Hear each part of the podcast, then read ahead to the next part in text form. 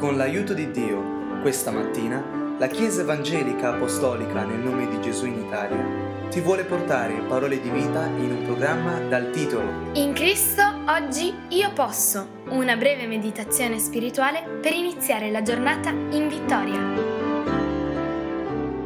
Questa mattina leggiamo la scrittura sempre nel libro dei Proverbi, siamo al capitolo 13, il versetto numero 7. Dice, c'è chi si comporta come un ricco ma non ha nulla, c'è invece chi si comporta come un povero ma ha molti beni. Quanti cuori degli uomini e delle donne sono sensibili ai beni, alle ricchezze materiali? Ed è indubitabile che tutti noi abbiamo sperimentato la differenza tra una vita di agiatezza e una vita di ristrettezza. Tanti sono i consigli e le indicazioni che la parola di Dio dà su questo tema tutti noi che conosciamo più o meno la scrittura sappiamo che Dio ci indica una via di ricchezza spirituale, di ricchezza interiore e non di ricchezza materiale, anzi associa spesso la ricchezza materiale a un ostacolo, a un impedimento in più per liberarsi dal nostro ego, dalla radice del male.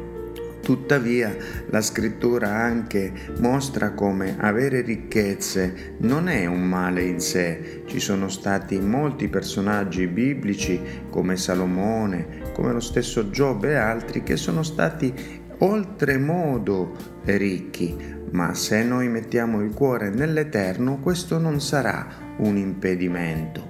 Quando la scrittura dice che l'amore al denaro è la radice di tutti i mali, non dice il denaro è la radice di tutti i mali, ma l'amore al denaro, cioè l'attaccamento. Detto questo, il versetto di oggi ci lega, così come spesso la nostra consapevolezza e la nostra cultura sa, il comportamento dell'uno al possedimento dei beni. Quando ci dice che invece c'è chi si comporta come un povero ma ha molti beni, non starà forse indirettamente consigliando a chi vuole avere molti beni di comportarsi come un povero? Cioè farsi poveri in realtà è farsi ricchi.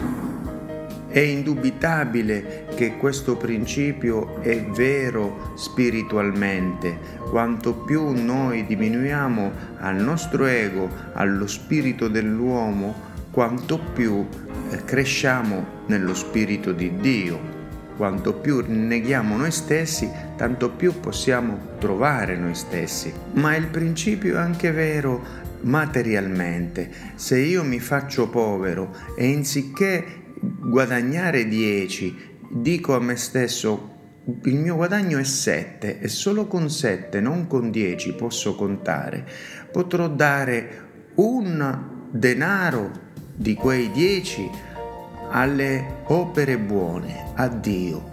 Un denaro lo metterò come risparmio da adottare in caso di bisogno di acquisti straordinari come una macchina, una lavatrice o in caso di necessità improvvisa e un denaro lo metterò a lavorare perché produca altri denari e non lo toccherò praticamente mai, perché sarà il fondo pensione o meglio il fondo che attira poi, come fanno di solito le ricchezze, altre ricchezze. Che bello discernere la scrittura in ogni suo aspetto, materiale, spirituale e culturale.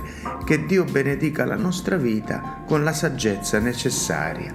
Nel nome di Gesù, così sia. Amen.